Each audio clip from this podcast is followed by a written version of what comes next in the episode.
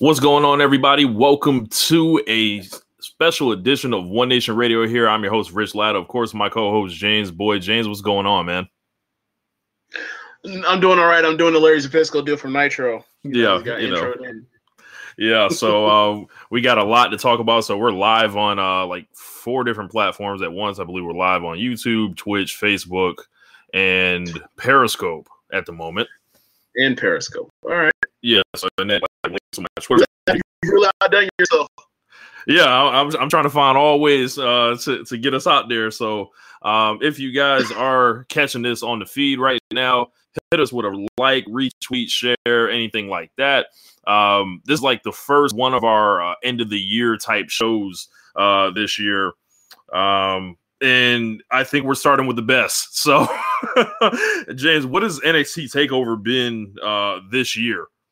Essentially, like if you could summarize, like how good it's been and what it's meant for the culture of wrestling. I mean, for any hardcore wrestling fan, uh, you have to say that these are among the best um, major shows uh, in North America um, this year, uh, or amongst them. Um, all, I mean, obviously, All In is a show of the year contender, but so are some, so are these takeovers. Like pr- basically every single one of them. Right. Um, and these are amongst the best shows in WWE history, regardless of uh, developmental, not developmental, third brand, whatever the hell you want to call it. These are amongst the very best shows in WWE history, and um, they, I mean, I think Triple H and all the people that are involved with, with this process should be proud of the work they're doing because, like, they're putting on mat- legendary matches and matches that, like, um, that are that are showcased for these people that you know a lot of people that have you know had different paths to get to WWE and or this you know this um, sector of WWE, but it's still really cool to see every single every single um, takeover to like you know that you're going into you're going into it with high um, with high expectations and they pay and they're able to um, meet your expectations or exceed them all the time. And it's you know like these are some of the very bright spots amongst the company and um, I'm I'm happy that they did this like I don't know how I will feel about the product right now. WWE is a company as far as their wrestling product without Takeover NXT in general or the stuff on the network really. Um, so I'm uh, you know I'm I'm keep up the good work because y'all doing great work. Y'all doing the Lord's work basically. Yeah, like and and the thing with the takeovers and I've been like you know kind of studying them uh the past you know couple days or whatever. Like as great as they feel like they've always been, they've like gotten better throughout time. And there's like a clear line you can draw from like when we used to just see like two great matches and you know oh, whatever whatever else was on the card with it. It's literally gone from like two great matches to four great matches to everything is hitting on there at all times. And what they've done is they've created something like the NXT Takeover brand itself is on par with any other wrestling brand like of all time like you know how people are nostalgic about starcades like the first you know beginnings of them you know how people feel about wrestlemanias but when you like examine wrestlemanias you don't get the same quality that you get from a takeover it took them like 17 years to really do one where it was like this is crazy like if you just go all the way yeah. down you know the whole yeah. card but NXT, they've had the uh, luxury of always having new acts. They've had new stories to tell, and they've had some of the best wrestlers like that, you know, have, North America's ever seen. So, um, I guess we can, you know, like basically NXT take uh, leading into this year with it uh, was NXT War Games in Houston last year, and that was thought to be like kind of a down takeover. And then it was awesome that night. And around that time, it was like, wow, can NXT keep, you know, restocking the deck? Can they keep, you know, just everything going, keep the star power rolling? Little do we know they were in store for their greatest year ever. And at that time, I abandoned the mentality of can they keep it up? It's like, yes, they can keep it up. They're always going to find more people and they're always going to book this shit right. There's literally nothing that's going to slow them down unless they start booking it like, you know, the main roster or something. Well, I don't want to get into whether they book stuff right all the time because, like, I mean, there are a lot of people that are un- unsatisfied with where we've gone with Johnny Gargano. Um, in the direction they decided to go with that, um, including me. But he's made the most of it because he's a very talented guy. Um, but uh, you know, they they they they're not perfect, but the thing is, um, you don't feel like you don't watch NXT and feel like these people just did things for no reason or right. did things without thought or care for um, the future. So that you know, so like you have you they have built up such a goodwill in a um in uh um well I'm just gonna say just leave it at goodwill. Like they built up so much uh goodwill that you know, incredible. The worst credibility. I don't know why it took me so long to find credibility, but they built that with their with this fan base or with their fan base to where you can, you can, you know, like you can trust that you can feel like you can trust them. Um, and you know, you hear these um these Triple H press availabilities like the week going into takeover, every takeover. Um, and it's very and they're very more very much more um transparent with um, their thoughts on what they want to accomplish um, for that brand and also expanding like WWE in general. Um, so it's for me, it's more of a. Uh, I've had to talk to you about this off air. It's more of a like Stan Lee in the in the bullpen, um, having a more of a more like a hey this is fun let's you know and and and I'm, we're with the fans and we actually care about what the fans think. Or at least they at least that's what they uh, put that's what they that's what it feels like.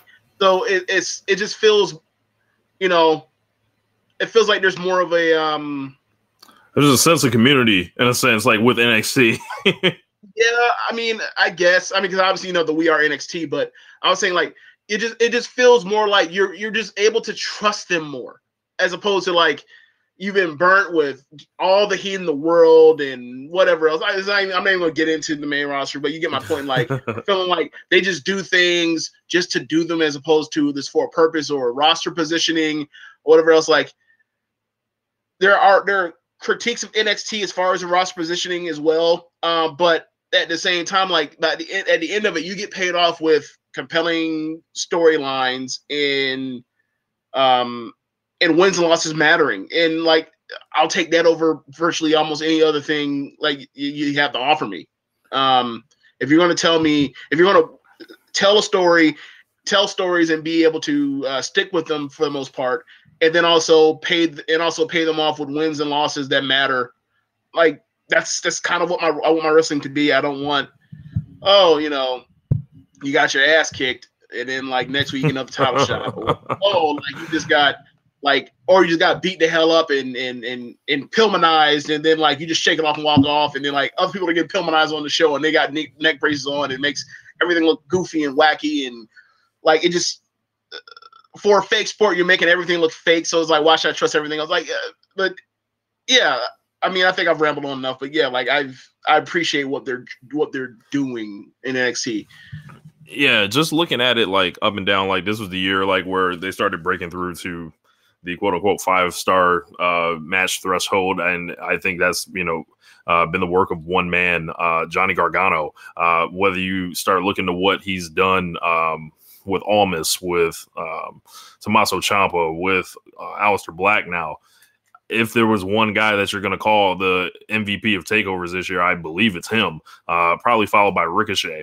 Um, these guys have just been like with Gargano, they've they've fucked up his his character in a sense. They they've wasted his uh you know his, what should have been crowning moments for him and let him kind of experiment.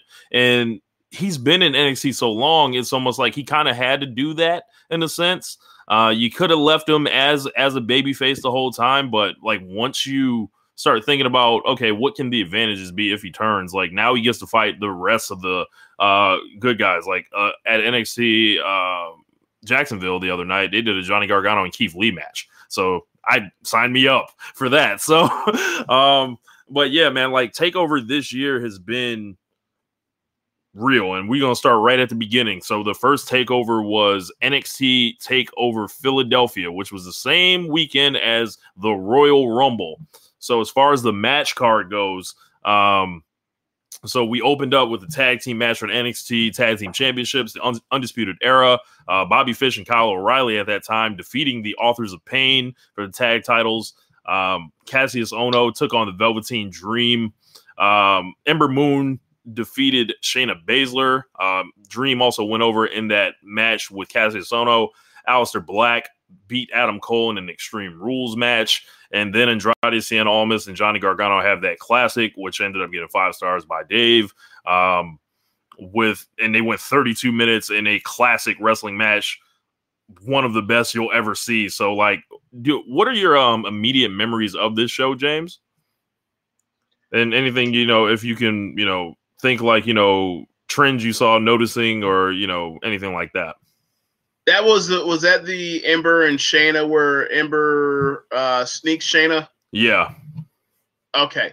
So um yeah, so you have that. Uh I thought, you know, um I, I, I enjoyed the match that they were having at the time, Ember and, and Shayna, and um I thought to myself that they booked themselves into a real uh, corner, which is something that WWE or that net or sorry NXT doesn't do it nearly the frequency that WWE does. Whereas, like, okay, uh, Ember um, is this woman that has lost and lost and lost because she was, um, you know, just basically the second best. Um, and she wins this title now that Asuka has moved on. And you're happy for her, um, but she's not a strong promo. Um, but she can wrestle her ass off. And you have concerns for now that Shayna is at the forefront and Shayna is being presented as um, this legit force, like the next coming force, that she basically is going to be made to look pathetic that she won the title that Asuka is now gone. Mm-hmm. And then Ember is just going to lose it to the first, the very first time that she gets a chance to defend it to this next coming um force. monster. Yeah, it, yeah, and it's gonna make her, and it was gonna also devalue like NXT's NXT Women's Title. Um, as far as like you basically just made a transitional champion, and this is like the, the best protected belt in the entire company. Um, so I thought that I thought it was I thought the way they got out of that match where she sneaks Shayna. Um, Shayna is dominant more or less. Um, that's been her whole. Let's just take a step and look to the future. That set the course for what her career has been in NXT now, where she's just bully, um, who can't be beaten unless she's caught. Basically, she has this almost like a Achilles heel of she gets overconfident and she gets caught, and that's how she ends up losing. So that so that like that from so you have that part where like she's dominant, but she can lose, and it's not like you know it makes her any le- look less dominant dominant because she loses on occasion. Like it's a she is going to at somehow some way eventually get to the point where she is going to um, reach a moment where she can um, is basically um, on the way to winning, and then she slips on a banana peel, and that, and, that, and that's cool. Like that's the way how a you keep her to where she's not being cheered because you want her to be a, a heel, but you know, like um the Jim Ross thing when Rusev was on his run was like, eventually when he's winning all the time and he's not backing down ever, he's going to yeah. turn a face because he's an ass kicker. And sure enough, yeah, he was right about that. Um, and that's kind of similar to the Shayna thing. Like Shayna does despicable things. Um, she's and she also is a coward, but she also is a coward at times because she's a bully.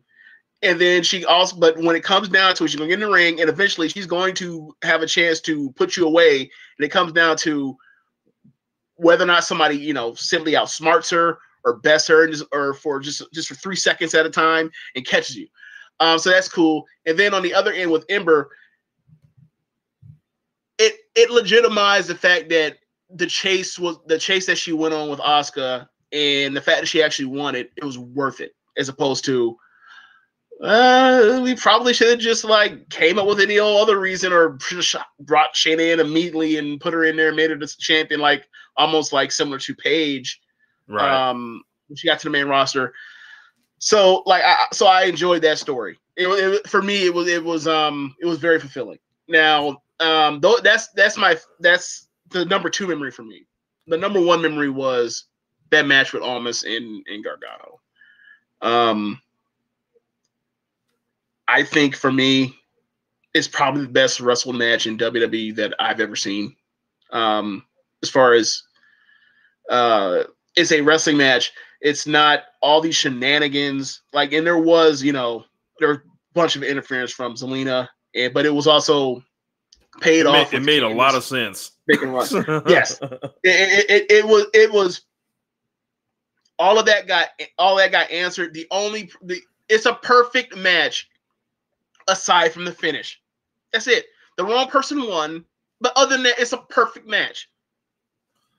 Yeah, I remember at the time thinking, uh, like I was wanting Almas to go over at the time, and if like he had just won the belt previously, um, before that, so I I didn't I don't agree that like the wrong person won or anything based on like where they ended up going. Could you say that maybe? But Almas needed something too and he was like a guy that was in NXT forever, was supposed to be a huge star.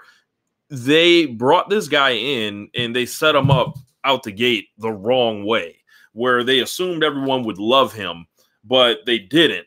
You know, I have my reasons why. They also had that man coming out there dressed in suspenders as a baby face and a top hat, like he was uh, a little flip. But aside from that, um, Almas basically got a chance to have his defining match there too. So like I don't know, like I I I'm with you like on like one of the best wrestled matches ever in WWE history. I still think like the right decision was made that night and that that goes on almost Almas's Hall of Fame NXT Hall of Fame uh, legacy as well. Like it's right, but but but but if, okay, so the crowd was dying for him to win, right? Um, and then the end of the match is, or the match is so awesome that the whole thing is Almas wins because he was able to stoop to the level of you know giving the knee, the double knees off of uh post. um the, to the to the post um and then the and then the um, elevated hammerlock DDT over the top rope and then the match over and the crowd is there with Johnny giving him a standing ovation because like like they're with him and he lost and he's a lovable loser or whatever and that's and that's fine. Um, like you, it's fine. Like it's a it's an all time classic match. I just feel like you have face win and like they just the match is a better match. Uh, and then you immediately after that you have Gargano or sorry, uh, dude show up and whack him with the crutch to st- to kickstart that feud, which then becomes such a gigantic thing that it's bigger than the women's title in the main event. It's bigger than the NXT title as far as being the main event. Like that's that's where we were. So Johnny, what he's he main evented four of uh, he main event four of the five takeovers this year. Um, and I think that you know you reward that. Like if if it's going to be the top feud, then like you should put the belt on it. They did um, eventually. Like and and also like they gave him somewhere to go after that first one. You okay? So if Johnny becomes champion, everyone's happy, and then he gets a crutch on his back. That's not a that's not that's not a, a more that's not a better story, especially when almost you're you're moving Almas on and Ciampa never lose Ch- the belt. The, then Ciampa you're never moving Almas. Go ahead. Go ahead. I was gonna say then Ciampa never wins the belt. Like if Johnny Gargano goes into um WrestleMania weekend with it and gets him the fuck out of there, like that's the end. Like so not necessarily because Gargano's I'm sorry, uh, dude's evil. So all he's gonna do is keep messing with him like Austin Bret Hart until he finally gets until he gives another shot and wins. Well, like the thing for me is Johnny Gargano as a singles wrestler. Uh, I think he's won one time only on Takeover ever. He's the top guy in the brand. That's weird. Yeah. Um, yeah. also uh, in that pay per view, uh, Aleister Black and Adam Cole had one of those uh, real man fights. Uh, had Adam Cole taking all these bumps on chairs and shit like a crazy man. Like, um, but yeah, I that, I thought that was a good uh show, like show, good matches up up and down. I, Velveteen and, and Ohno wasn't really uh hitting for me like that. I thought like uh Velveteen kind of you know like showed his inexperience there, but he'd more than make up for it at some of the next pay per views. Yeah, but what I will say is this: that knockout angle at the beginning of the match was hilarious. It was the crowd loved it. They they bought that as a finish. They legitimately bought it as a finish. If they, if they had ended that match the exact same way how they ended um Riddle and Ohno at the last takeover, it, people would have perfectly fine to accepted that. People were in love with that spot. Um, now I had kind of got foggy on um, the Black versus Cole match, but now that you mention it, um, once you mentioned the chair spot, now I remember everything, and I thought like this dude Cole is trying to like have almost no career. He's trying to end his career. He's, he's like like between this match and then uh, the stuff you get from like EC3 um at the next takeover, he's like, these dudes are trying to kill themselves to get matches over. And I don't and I appreciate it, but like I kind of want you guys to be around to do, you know, and also like be able to walk, you know, get roll out of bed and not like, you know, like not be able to turn over a shoulder because you know you your whole neck is messed up and his spine is is, is fused together. So like like, can we calm down on like these crazy bumps that you guys are doing on these, you know, super indie uh, takeovers, please, please? Oh man, they they out here trying to trying to earn it, you know, as they say. But yeah, I'm glad you brought up the uh, next takeover, um, New Orleans. So uh, I, I didn't think Philadelphia, like I think Philadelphia for me was, was the weakest overall takeover, um, and that's like the weakest amongst like you know all good shows. like so that's that's not a slight at all. So yeah. Um, but the for me, the greatest show was NXT Takeover New Orleans. Not only the greatest show this year, probably the greatest takeover in NXT history. And for me, is highlighted once again by Johnny Gargano, uh, Tommaso Ciampa in their unsanctioned match, which I was on the record calling it the greatest match in WWE history. And it was like, I that night we were in New Orleans. Uh, we went to the Ring of Honor show. I turned my phone off as not to be spoiled woke up the next morning and watched this entire card and was blown away after that great Ring of Honor show. And then this, and then WrestleMania 34 happened, and I didn't know what to do like with my life after that, how bad it was. The, the thing for me is that we watched that at like 10, 11 or noon of WrestleMania of the day of WrestleMania 34. And we were just so blown away and so happy with the show and everything that happened and like the feel good moment of Johnny like he finally got him a win on a takeover. He finally vanquished this asshole that that you know basically ruined part of his essentially his professional life or was ruining his ruining his professional life. Um and it felt like we were headed towards a certain direction after that. Um and he, um, he basically like okay he lost here um at Philadelphia, but like he has his heat back, and now let's see where this takes us. Right. Um, it took us down a great path, um, but it it was one of those things where like it felt like anything other than him eventually winning the title felt like it was even though it's been a great you know a great year and a great story for him regardless like it, it from it's kind of you feel kind of empty that this is where I mean the story's not done. He's still probably gonna be for NXT for another year or two. Who knows? But um, at that point, it felt like this dude is a guy that like could potentially, you know, if treated with care, could be the next um, Daniel Bryan, the next CM Punk, the next you know or the current day Becky Lynch. You know what I'm saying? Like it felt like this was a real movement, a real like uh, place and time where like this, this dude could be a superstar if you let him do what he's doing here on the larger stage. Um, because the wrestling translates, the character translates, likability translates. Um, the story is a is a is a tried true and uh, in this stand the test of time in wrestling of betrayal from a of, from a from a jealous former teammate. I it, it was it was all there. Um, and I think it's still there. They want it to be there, but WWE doesn't like taking layups on the main roster. So you know, we'll we'll see how that goes. But So, um, so I guess I'll. I, Uh, I, I just love I just love it that much, especially the build up to it. I guess I'll stick up for Ciampa a little bit here, like of how excellent he was in this match. Um, he came out and that was like his first match from the knee injury. Uh, he tore his ACL. Um, he came out with no music, uh, a completely remade body, and also like this jacket that made him just like look like yo, he's walking out the depths of hell to come fight Johnny Gargano, or he's going to drag Johnny Gargano to the depths of hell with him. Uh, no music, all the booze real heel, like like no ironic booze.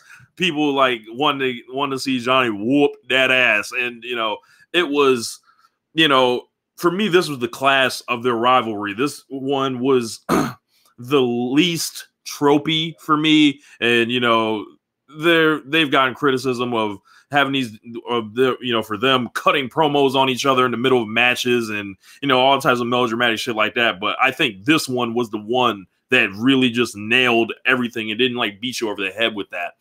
And it was Yeah. vo- It, it, it, this was the match that was mostly involving the actual. Uh, this was the one that most resembled a wrestling match. Like all these matches were no DQ matches or or you know hardcore bouts or whatever else that had like these great um you know great moments of wrestling and storytelling and psychology in them but this was the one that most that most resembled that um and like all the work with the you know you you reach a point where you get the work with um with the knee brace and um the crutch and you know you get to the point where you know like Johnny was going to murder this dude with a crutch with like the with the business end of the crutch that got broken off and split up.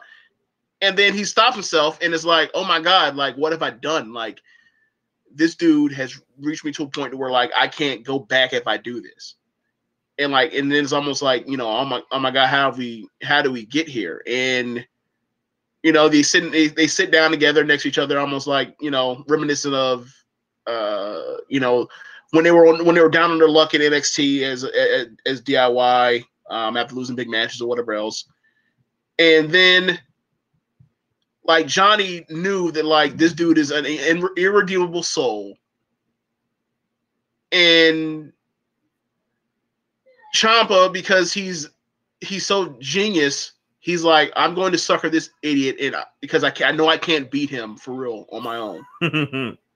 I'm going to sucker this dude. This is the last thing I have is to, uh, just you know possum play is to um try to get sympathy from this dude that I know I know loves me. This is why he's so hurt because he loves me. yeah. And yeah, I'm going some, to some sta- of and I'm stuff, going- yeah. And I'm going to stab this dude in the back and kill him dead. Yeah. But he never accounted for the fact that Johnny was going to uh not fall for it. And then when he wraps that brace around his face and pulls back from the Gargano, Gargano escape vert or crossface deal, like he goes for a Gargano, Gargano escape and then he turns to a crossface with the knee brace. It was just so beautiful because he uh, it was just poetic like it it was it, okay so one of the greatest matches in WWE history the first Hell in a Cell match Shawn Michaels screws Undertaker and costs him his title because I believe that I believe the deal was that if he screwed Bret Hart that he would never he, he couldn't wrestle again in America or something like that right yeah, that was actually both of their stipulations. Like, Yeah, Um, and, and, and, if Bret Hart lost, he and if Bret Hart lost, he would never be able to wrestle in Canada again or something like that, right? he would never be able to wrestle in the US. Okay, yeah, okay, that's both of them. So Bret's they Bret's starting to, Bret's cheating. He pulls a chair from him. Bret spits in Shawn's face. Bret and Shawn hate each other's guts behind behind the camera and in front of the camera. Bret reaches back and goes to clock Bret with the chair. Uh, but instead, Bret ducks out the way, and the chair ends up get hitting uh, skull. So Shawn has to pin um, Undertaker and, and cause that. So Undertaker is understandably pissed off. He's going after Shawn. Shawn is progressively turning more and more heelish, more more dickish and more diggish, and eventually he starts every so often he starts uh hitting. He keeps using the you know the, the same weapon that cost him the title, that chair shot, the chair. Keeps Undertaker with chair shots, chair shots. We get the hell in the cell. Undertaker beats the piss out of uh Shawn for forever. Um and then uh, and then Shawn's like, "Oh my god, I gotta get, I gotta get, I gotta get the hell away from this this slow walker." And you get to a point where like there's nowhere else to go except for maybe I like this. Maybe if I climb this tree, this bear won't won't shimmy up the tree with me.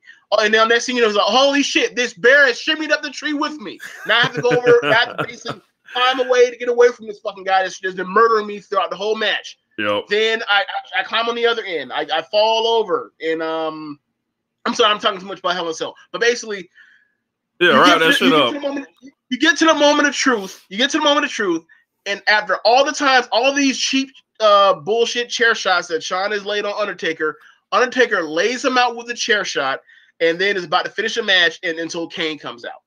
Yeah, that is that was that was the storytelling of, of, of just going coming full circle and a callback to what this was about, and it started with the knee.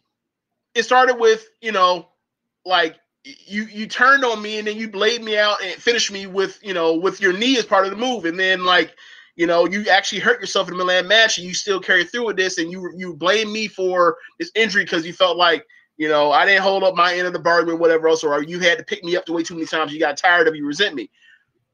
But but you're hurt right now and you have this you have this thing and what you basically what you screwed me over with and what you you know you you, you know you cost me my career points you cost me um and that, you cost me a lot of pain so what i'm gonna do is i'm gonna put this fucking thing across your face and i'm going to try to take the life out of you it, was it was just so poetic i loved it like yeah. it, it's one of my favorite finishes of all time yeah. Um, also on that show, we had a crazy ass ladder match, as James alluded to uh, earlier. Um, the first show in history, I believe, to have two uh, matches get five stars. Uh, Adam Cole won the inaugural uh, NXT North American Championship match, defeating EC3, Killian Dain, Lars Sullivan, Ricochet, whose very first move in the company was a running shooting star press off springboard outside the ring um, in the Velveteen Dream. So this match was like, all right, we're going to take everything you know about the Money in the Bank match and all the great ones and top it.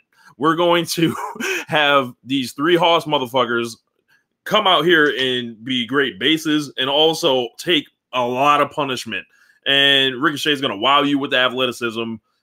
Adam Cole's going to like, you know, sneak out of here with the belt. And everyone else is going to kind of blend their styles to really create something special. Um, at the time, you know, Cole, they were looking for something to legitimize him after that match he had with Aleister Black. And it was like he has this faction. We want to put a belt on him. And I think he was a great choice for the first champion. Uh, we'll get to it later, but you know, that sprung off into the Ricochet feud. Um, that was also the night uh, Shayna Baszler won the NXT Women's Championship for the first time, defeating Ember Moon uh, by technical submission. So uh, they love to to do some babyface doesn't tap out, but they, you know, pass out finishes. I think Shayna's going to have a lot of those kind of wins in her career. Um, also, another entertaining match on that show was the Undisputed Era against the Authors of Pain. Um, and then Pete Dunne and Roderick Strong, with Roderick Strong turning on Pete Dunne in the middle of the match and joining up with the Undisputed Era and giving us an all time gifable moment where the Undisputed Era look at that man like, oh my God, you're, you're with us now? Like, like it finally worked. We don't wore you down. So, um, all these matches are just like phenomenal, phenomenal. Um, and that was a triple threat match uh, for both the tag team championship and the Dusty Rhodes Tag Team Classic trophy. So they were all. This was the night of like the undisputed era. Like as far as like you know coming to you know see how they filled out the group. This was the night like where it all got popping. And I don't think they could have added a better guy than Roderick Strong, who's already like familiar with all those dudes, looks similar, uh, and also can wrestle his ass off. He's probably the best wrestler in the group. So probably, yeah, it's like between him or O'Reilly. You know, I, I, I think Strong is the best wrestler amongst. Like, I think that Roddy Strong in these tag matches are just like yeah, yeah, I agree with you, but like yeah, I think I think he is the I think he is the best wrestler amongst them, and that's why this made it work. Like they like they were already a great faction, and then they add another guy that, that was even that was like the best amongst them, and even made it even even stronger. Um, like Colin Colin um I'm sorry, not Cole. Uh, O'Reilly in in um in Strong like they're up there, man, for me as far as tag team. Yeah. They're up there. Like DIY Usos, them probably. Like I enjoy them so much. I enjoy them so much. Um, so and that was a night Adam Cole pulled dum- double duty. He didn't do a ton in this match, but he really didn't have to because more about an angle. Um, and of course, Pete Dunne was on the show, who is kind of building his own NXT legacy that is essentially aside from regular NXT. I would encourage anybody that hasn't like checked out like NXT UK yet to seek out any Pete Dunne main event you can find. You are getting four stars at minimum, like like on TV matches, and then of course you know he done to take a quick detour. He ended up having some awesome stuff with Ricochet over the summer. Um, different you know random spot appearances where they would just bring him in, and it's like, why is this guy not a superstar yet, being pushed like this on the main roster? But aside from the fact, um, Aleister Black won the NXT Championship that night by defeating Andrade Cien Almas in his last NXT match. Um, and you know, of and, course, and, and I think I think this is one of the most underrated matches in NXT history. Like that yes, match, that match was great. Match. I gave that four point seven. I gave it four point seven five, and I, I think exactly. I think I think Meltzer gave it four and a quarter at the time. But this shit, like I was all in on this shit because I was all in on Almas and Aleister Black just was one of the it was a rematch of the previous year. And black has such an aura such a uh vibe to him to where he can end the match immediately he was an awesome wrestler they gave him previous assignments like hey we need you to bring our rookie 22 year old guy with this weird gimmick he hasn't got all the way figured out yet we need you to put it all together and he did that and then um after that he came out with that crazy Extreme Rules match with Adam Cole, and this was him getting to the top of the mountain. Now he didn't kind of work out as the champion uh, for a couple of reasons, you know, just the, the, being overshadowed by the Gargano and Ciampa feud. But you know, you take that away, and this dude's like ready to just whip off a bunch of excellent matches. And you know, he had some injury misfortune throughout the year, but I, I think he more than made up for it uh, when he came back later in the year. But NXT Takeover New Orleans for me, up and down, you're looking at the best takeover they've ever done with those top three matches. Shayna Baszler win the NXT title and that incredible angle that happened in the tag team match with all those great wrestlers in there. And it's going to be real hard to top it uh, as far as, you know, NXT takeovers go. But from there, we went on to Chicago. So this was the same weekend as uh, Money in the Bank, of course, uh, Chicago, Illinois. And in that uh, match, they had a rematch between um, Tommaso Ciampa and Johnny Gargano. This was their Chicago street fight, went 35 minutes. Um, and th- it got a little cartoony for me. I'm not to front uh, with all the stuff ripping up the ring and them just cutting these monologues on each other in the middle of the match like it was a Rocky movie. Um, it, was, it was a little too much uh, for me, but it was still a good match overall. Um, you had Aleister Black defending the championship against Lars Sullivan. So one of the rare times when they've actually put some homegrown guys in there. And I've got my whole theory about like what NXT is right now. And I think it was actually important. And I, I went on record at the time to give Lars that position to really say, hey, we're trying to actually put these people who were trying to build from scratch in there with like the real stars of NXT. It didn't quite work out because they had a a really big botch in that match where uh, Sullivan, you know, went down because they teach you to sell no matter what, even if the, the move doesn't connect. Uh, and it, that kind of like hurt the match a little bit. But um, it was Aleister Black getting tasked with more shit like, hey, you're you're you're a phenomenal wrestler. You put it together. Um, this was Shayna Baszler and Nikki Cross. Mixed feelings on this match uh, from a lot of different sources. People weren't as into it, but I think, you know, this was Ken Shamrock versus Mankind, the Ken Shamrock versus Mankind of women, where the pain she liked it for some weird reason. So, you know, beating Nikki Cross isn't going to hurt Nikki Cross. Uh, Ricochet in the Velveteen Dream. Uh, this was Ricochet saying, "I'm here now." Um, and I don't know if y'all know me, but I do this all the time. Like, and I think so many people were blown away by this Ricochet match. I simply thought it was just another good Ricochet match, but it was it was awesome. Let's not get that fucked up. But this guy's been doing this, and he in the in Velveteen Dream were able to, you know, rep for us, you know, and then also like do their thing, like as far as like you know, just a compelling match that was athletic and that was two dudes like really trying to top each other in different ways, like that the other one might really not be able to compete with. Uh, I really fucked with that match a lot. And the opener on that was the Undisputed Era against Danny Burch and Oney Lorcan. And Danny Burch is a guy that like I've known from the like Florida Independence scene for years. Uh, and Oney Lorcan, you know, we called him Mini Cesaro on this show. That match was incredible. They came out there as you know the heels because it was the Undisputed Era's night, and this is probably like the, might be the height of their overness. Um, the way um, they got received, and they were just straight baby faces, and they were able to persevere and have an incredible match like that. It, that was like really when the Undisputed Era was like hitting their, their stride as a team. I believe during this point they had might have already started that um uh that that trilogy they ended up having with Mustache Mountain. I'm not sure. Um, but yeah, this was another uh, NXT takeover. I, I remember at the time, I think uh, I was on with Chad. He may have said, "Was this one the best one ever?" I said, "No," but it's not like some slouch show or anything. Uh, no, I think I think the Brooklyn Four was or Brooklyn Four was when he asked you. Oh, that, okay. I was like, "Gotcha." Yeah. Um, but a lot so of people I'm felt sorry. like this. A lot of people felt like this one top New Orleans. I don't agree, but this was just like them continuing the excellent uh, streak.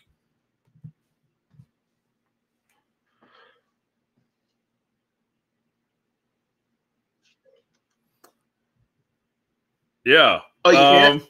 What's up? What was that? Uh, can you mute me real quick? I can I can hear you.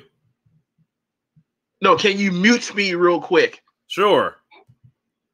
All right, James is now muted. So, um, I, I, guess I will go on more about this show then. uh, I think James has to tend to something real quick, but yeah, man. Uh, but back to Ricochet and Velveteen Dream this was Ricochet's very like his first kind of like singles match. And if you guys have not uh like seeked out Ricochet's like previous uh work to joining NXT, as I mentioned, like you're you're you're if you were blown away by this, you would be blown away even more by some of the work I've seen him do with Will Ospreay, with Kota Ibushi, with Hiromu Takahashi, and you know this was this just goes on the real, you know. So he's he's slowly changing his style to as he gets towards his 30s. I believe he just turned 30.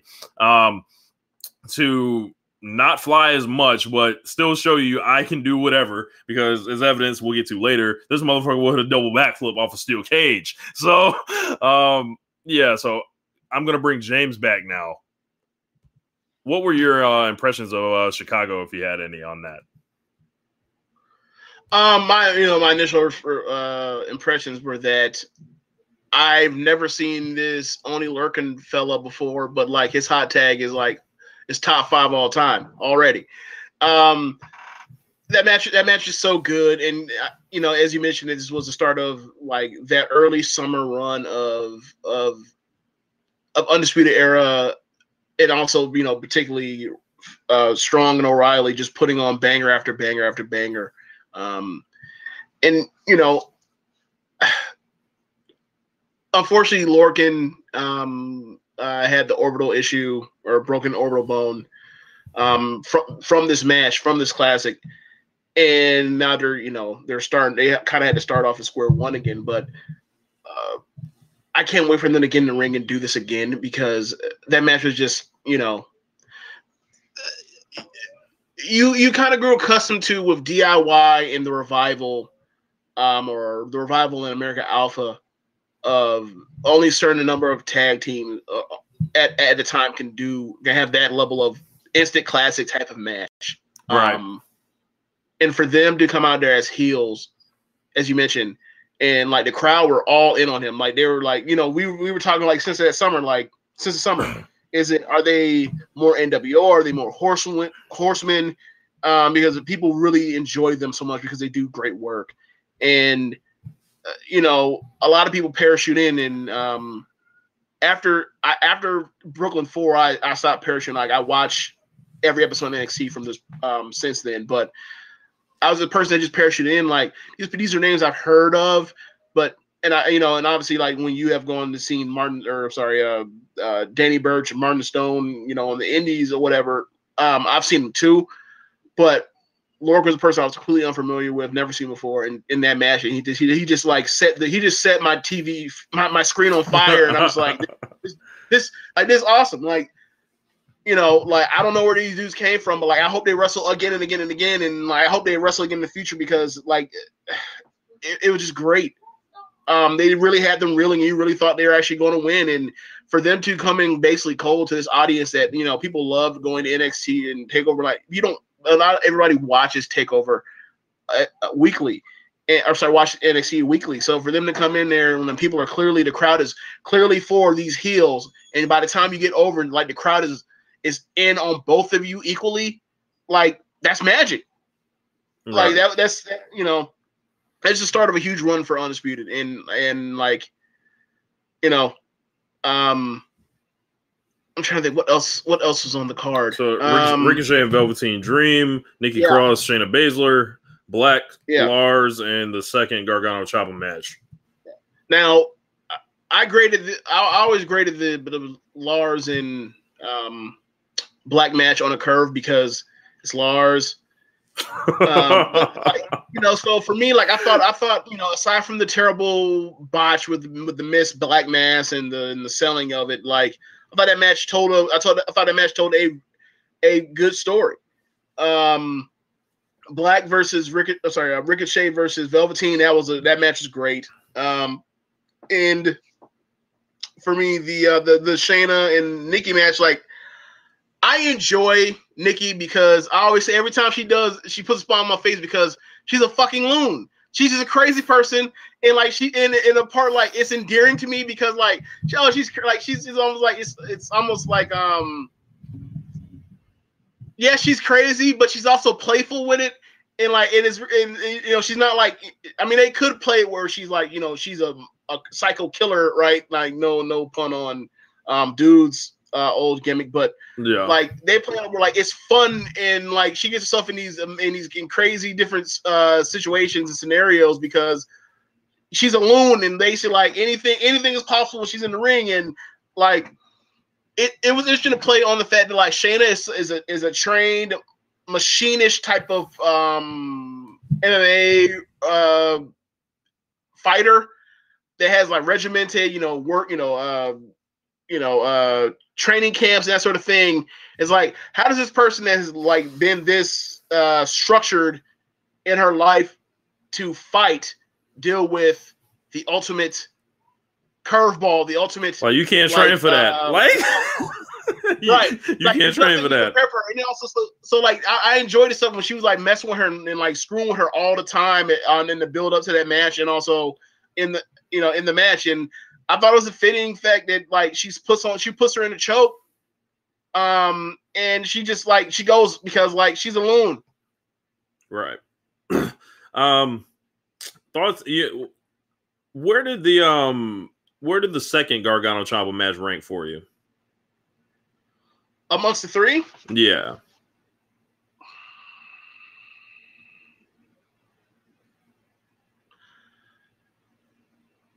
I probably I don't know. Like I always felt like two and three were almost like a tie. Mm-hmm. Um, I gave them the same rating. Yeah, they're both like four and a half. Yeah, yeah, I gave I gave them the same rating. So, I mean, yeah. I think the thing for me was that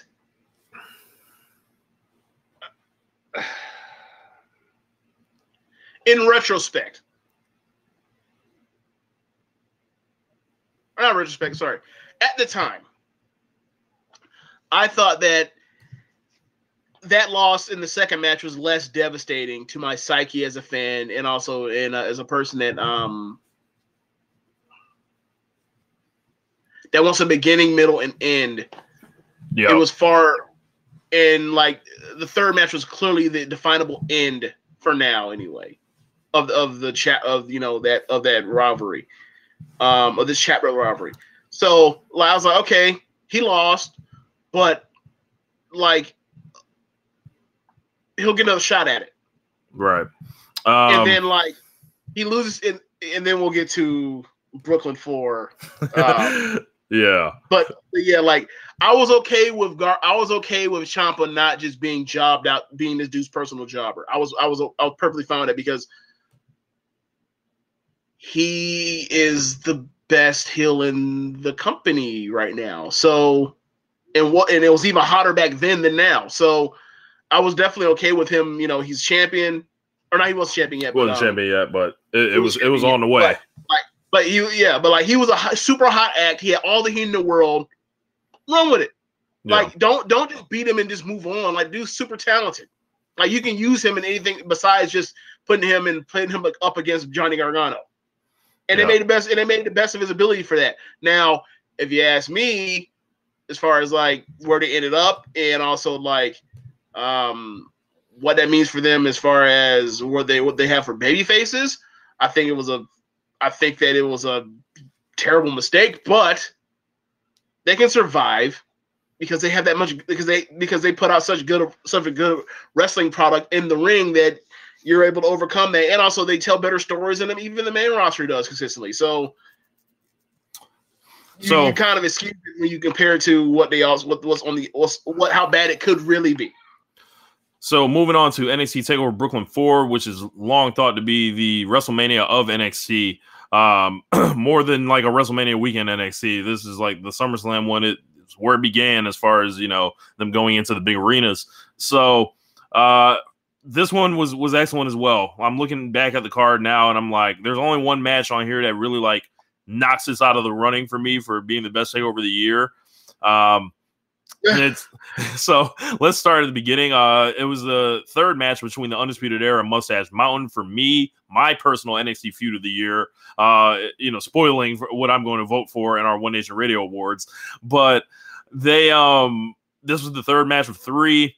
Um, they they took like the second match got five stars on NXT TV, right? And they took that match and expanded upon it. I don't think they quite hit five stars, but did it hit 4.75? Yeah, it did. So it was like it was nuts. It- this was the the zenith of tag team wrestling once again. Uh just when you think the New Day and the Usos are pretty much like laying the gauntlet down for tag teams, whatever, these dudes stepped up and answered it in this feud um and, and- carried it over and evoked memories of DIY and the revival. This was like when people talk about the midnights and the rock and rolls, like you know, in 15, 20 years, they're going to talk about Undisputed Era and Mustache Mountain. Like, so, or if not, we will be ta- talking about it to make sure that, um, you know, that that legacy of tho- those, that feud lives on. So, EC3 and Velveteen Dream was a disappointment. No way around it. EC3 is what kind of like, you know, this was like a blown tire on what his NXT like campaign was like has been like thought to be. Um, he, he never like quite seemed cast for NXT. This was also the night where Velveteen came out with the call me up Vince tights on. It was like it was a clunky match. And you know, Dream limited experience, not wrestling a great wrestler. Uh EC3 more body gimmick personality rather than a wrestler. Uh and that one was just like it, it was a blown tire on this show, I feel like. But yeah, like for me, it was just a. For me, it was a um, almost like a shining example of how much the business has changed um, from the, let's say, mid to late '80s um, to now, and also um, what's expected out of wrestlers now. Um, Like that was a match that we would that people would have had memories about and, and thought joyously about, and really been okay. And even from a critical perspective, people that watch wrestling around the world, where they were watching uh, Crockett or they were watching um, Mid South or whatever else, or they're watching somehow got their hands on uh, you know uh, uh, Japan Japanese stuff, uh, New Japan stuff, um, Tiger Mask stuff, then they they would have still respected that match.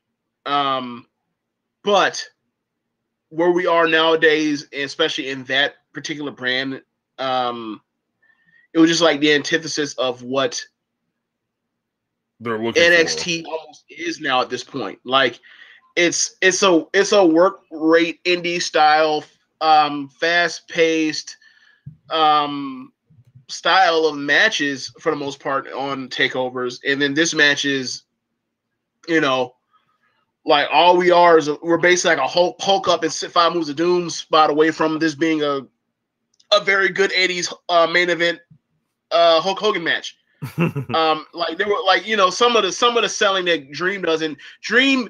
The thing that uh, that makes me think Dream was going to continue to get better. Same thing as uh, not it's different, but um, same thing made me think that like when I saw that Roman was getting hot shotted, and I thought, I think he'll make it eventually, but this might people might reject him, and they end up doing it. But like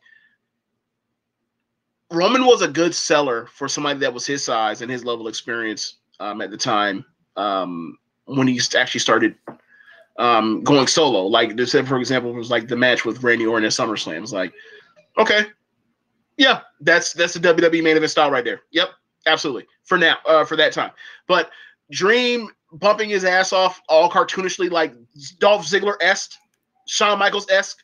It was almost like Shawn Michaels versus Hulk Hogan from 2005.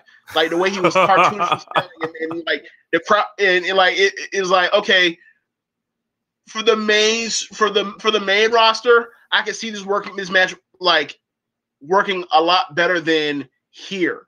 Um, and and like I felt like it just stuck out, but like it's oh it's fine to have variety, and I wouldn't say it was a terrible match either. So, uh, but it made me it, at that point is that like after that, and also combined with um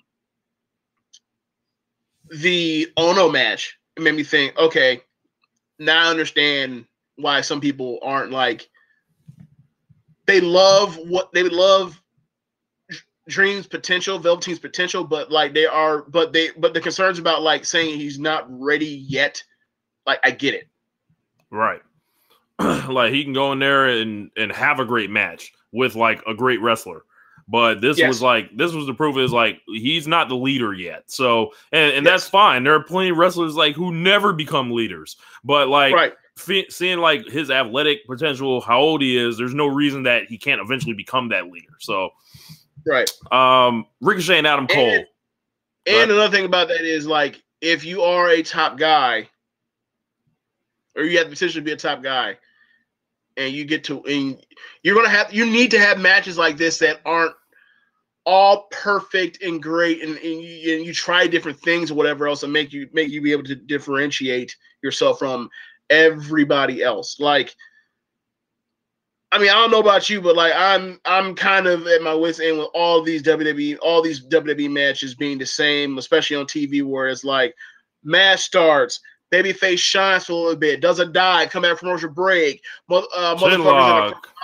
A, chin lock or or a, a reverse a, a, reverse chin lock or a cravat or um there you know and then and then we go and then there's more and then they're being on you being on you being you get a whole spot then you get cut off again then you then you do go to your comeback then we start trading then you know then you start teasing your near falls or whatever, or teasing your finishes and your signature move.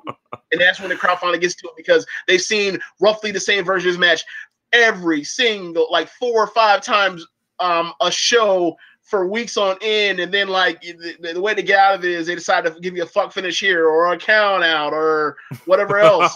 so, like, it but but it's so for me like it's okay for them to have that kind of match on takeover when takeover is all the dives, all of all the fast paced action, all of the uh, planchas, or sorry, not planchas, but like uh, springboard deals or whatever else, all of the uh let's see for lack of all the super kicks if you get what if you get what i mean. Like so yeah like it was cool to see that there was room for them to put that there. I i appreciated that.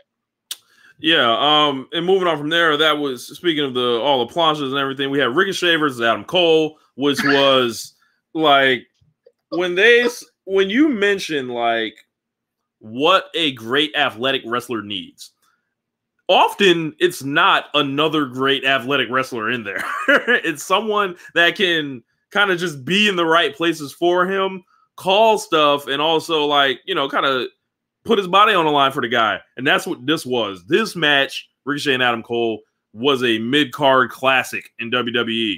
It was Savage Steamboat. It was all that. Like it, it was, you know, whatever you want to call it. They gave us an all time moment where Ricochet hit that moonsault into the super kick by Adam Cole. This was Ricochet announcing that, hey, I'm the ace here. Like, like, like, I, like, like he. To he, be honest, to be honest, for for a lot of them, for a lot of the people that like we talk about the the the the fan base that parachutes in, like I used to for takeovers because they know how good the wrestling is, but don't have you know don't have a six hour to give um, WWE weekly. Him doing the dragon the dragon lee when you hurdle the when you come across hurdle over the top rope hurricanrana from the person that's over on the apron to the uh off to the floor like that is a that's the first time a lot of people saw that that spot Mhm. that's some shit people thought like people never even fucking even considered right so like even if you watch Dragon Lee or whatever else, like the, understand like difficulty of doing that, and then also like for, for this to be an NXT or for a WWE NXT crowd, like I'm sure there, I'm sure a bunch of people have seen Dragon Lee do it, but like I don't, I don't want to put a percentage on it, but like the fact that he did that, like that was like a defining spot of like you're gonna people, a lot of people are gonna are gonna you know love wrestling for the for the rest of their lives and for years to come, and that's gonna be one of the things they remember is him, him pulling that out. I believe he showed up in all white that night, and it was like when dudes show up in all white, like eh, is Shawn Michaels at WrestleMania 12, is Seth Rollins at SummerSlam, is Ricochet here? It's like when dudes show up in New all Day. white, New Day is going down. Like I like like they're not fucking off that night. You say Bayley at uh the first Brook at the first Brooklyn. No, she wasn't wearing white. I don't think. I think she wore white to Dallas. I think. No, no, no. Bayley at the first Brooklyn was wearing the Shawn Michaels colors, the Shawn Michaels WrestleMania Okay. 12 colors. Okay. Yeah. Yeah. So yeah, man. Like, and, and Adam Cole like deserves all the credit in the world as well for this match too, because it's like a lot of people have didn't see it with him. Some people still don't. Uh, I still have my reservations about what Cole is on a regular basis, but he showed up that night in spades. And I think Yeah. you had to quote like like Ricochet, like when he walks through the curtain, like like he's gonna have to go up to Adam Cole and, say- and say thank you for that match. Like Yes, yes. That was that was a match where it, was it was kind of similar to um I think I said this during uh Zack Gibson's run during the um this year's UK tournament. uh-huh. Whereas like you have you have someone that's clearly talented and their job is they're a heel, so they are trying to showcase all of everything that you can do as a babyface to make the crowd love you and also further the dynamic between babyface and heel and who you're supposed to root for. And Adam Cole is, you know, Adam Cole clearly is, is super talented. He's been in too many damn good matches for you to be like he's not talented, uh, or he's not as talented as the, these other top guys in NXT because he clearly is. But he has the confidence in in his psychology and his storytelling to let Ricochet be the hero and be okay with it and not, you know, people love he is a cool heel, but when the match is going on, he's not a cool heel. He's just wrestling. Like he does, granted, he does super kick, he does Adam Cole, baby, because he's the like for the most part, he's not doing aside from like um lapses in the action, he's not doing anything to make you want to really cheer from other than like you love his charisma and what he's about on the mic and in you know non-wrestling segments. So I, I like I you know and what made me think about that was we're watching the match. I'm like, yo, dude, like they have Ricochet is like almost like I was almost like he's rusty. He's, he's basically doing all the flippy move, flippy flippy do moves or whatever they uh Cornette called it, like against a mop right now. But then I, and then like you know Josh said, look, Cole is great. And then I rewatched the match second time and I was like, you know what? He did all of this stuff to help him along the way in this match. It ain't just one person rest. It ain't like I shorted. I clearly slighted Cole mhm. um, because I clearly slotted Cole and I didn't give him his due. And you know, I felt like needed I needed to say that at the time because I was wrong. Josh was 100 percent right. Yeah. So after that, we had Kairi Sane winning the NXT Women's Championship uh, from Shayna Baszler, getting the fucking treasure out here uh, from that evil Shayna Baszler, and uh, she climbed the mountain. Uh, and this was also a, an excellent match, great finish, um, and it was like, damn, these two. I will watch them wrestle as long as like it, it takes. Like to to to settle this issue or whatever. Are they gonna have five matches? Sure, I don't care. Bring them. Like so. Um, and, and, James, you're a big Kairi Sane fan. Uh, seeing yes. her win an NXT championship, like what was that? You know, try to summarize that. Like, you know, what you think? Because for me, like this was like, all right, we've got our new baby face that can wrestle anybody like that'll take on the whole heel roster and she's she's very special like yeah um she started when she got to NXT I mean uh, let's start back even further Mae Young Classic the final is those two um and Kairi wins. And it was the right decision at the time because you don't want to deal with the person, the politic game is the reason why this person got this, and then deal with the fans' backlash that because they, you know, um, like you, you want them not to be immediately, you, you want them to have their guard down and actually get into Shannon as opposed to not give give them not even get a chance, right? You want them to at least be fair to the woman. So, um, you start there. Shayna is ready to go f- faster for NXT because um, she speaks the language. Yeah. Um, and she's a heel. So she's yeah, so, yeah. Like, and then at that time there were no dominant heels at the time. Now, like, um, in, that division anyway. Um, now she's she's just basically like you know that's where she is. Uh, she's she's just the the ruler, um, of the division right now, or at that time. And then it was like, okay, so what are we doing for challengers? and then it turns out they decided to pick a woman that has a, a, a documented, a well-known victory over her. So they have that history there. You have a reason for um, Shayna to really want to beat this woman badly. Um, and like, and Kairi had to earn it over that time um, to, to, to get to that point because she wasn't pushed immediately like um, like a lot of people are when they get to NXT with some fanfare, right. or even got you know. So like they built they built to that and like i think a lot of i think a lot of love she has like starting from like from starting at this moment to where you get to evolution and they love her to death even the people that you know that don't watch nxt you know that's a main card show. Like by the time you get halfway through that match people are just loving her fire. And i think that that was on display because they worked the heel phase dynamic so well. And like I, I'm, I'm like Kairi she's her like her passion is just so translate just it, it's so it's it translates like it doesn't matter if she speaks she doesn't speak she doesn't speak english for, worth worth a damn. Like you just feel it. Like when she is placed in an adverse situation and she's fighting from underneath and she starts screaming and and and almost in tears you feel it.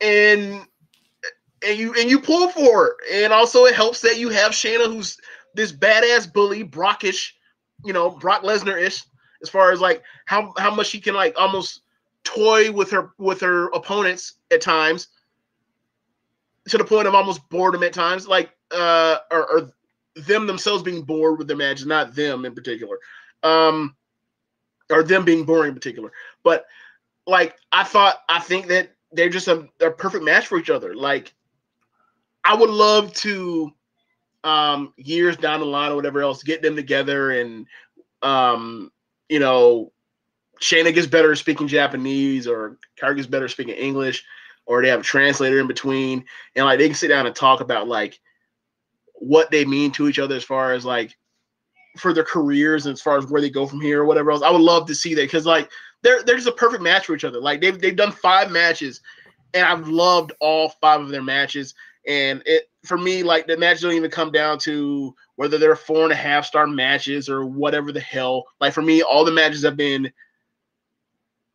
great stories and you feel it um, throughout the whole match. And some some of the matches go longer, some go shorter, but none of them necessarily feel the same, except for the dynamic of like this this tiny little woman, this tiny little adorable woman is trying to overcome this gigantic big badass and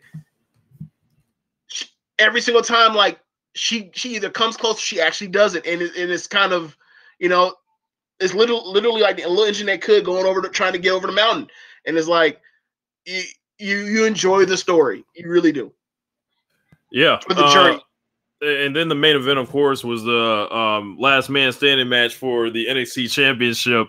Uh, Tommaso Ciampa defeating Johnny Gargano um, and making him look like a dumbass at the, at the end of the match.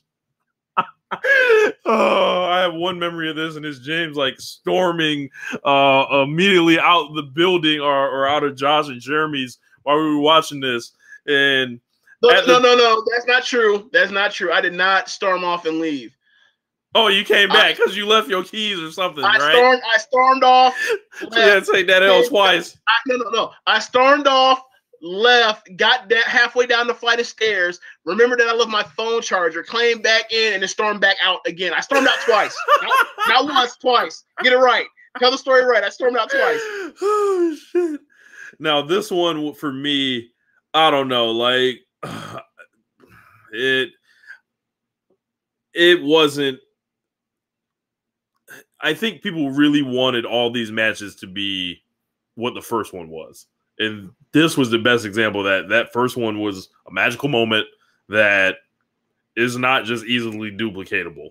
Uh, the the championship was finally on the line, got the belt on the hottest feud, and I think they kind of ended it at the right time because it was like I can't watch too many more of these street fights between them because these guys are just like like when are they gonna like wrestle again? And for me, looking at what they were doing in the matches, like you get the long monologues, you get just all the last man standing tropes. There's a good chance that it's like one of the best last man standing matches in WWE history, right? But I've always said about last man standing matches, yeah, it's a it's a low ceiling or, or, it's a high ceiling and a or excuse me, a low ceiling and a high floor, essentially. Right. So right. for me, it's just not my my personal favorite type of match. I know people who hate these matches um because of the monologues and the melodramatic bullshit or whatever, but this thing I, you know, a lot of people want to see Gargano win, and James is one of them. And I think that this like kind of threw a wrench in NXT, like because they went off the air, like, hold on, we didn't get what we want out of this show. We're lost.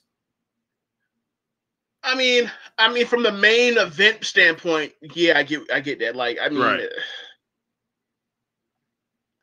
I think, um,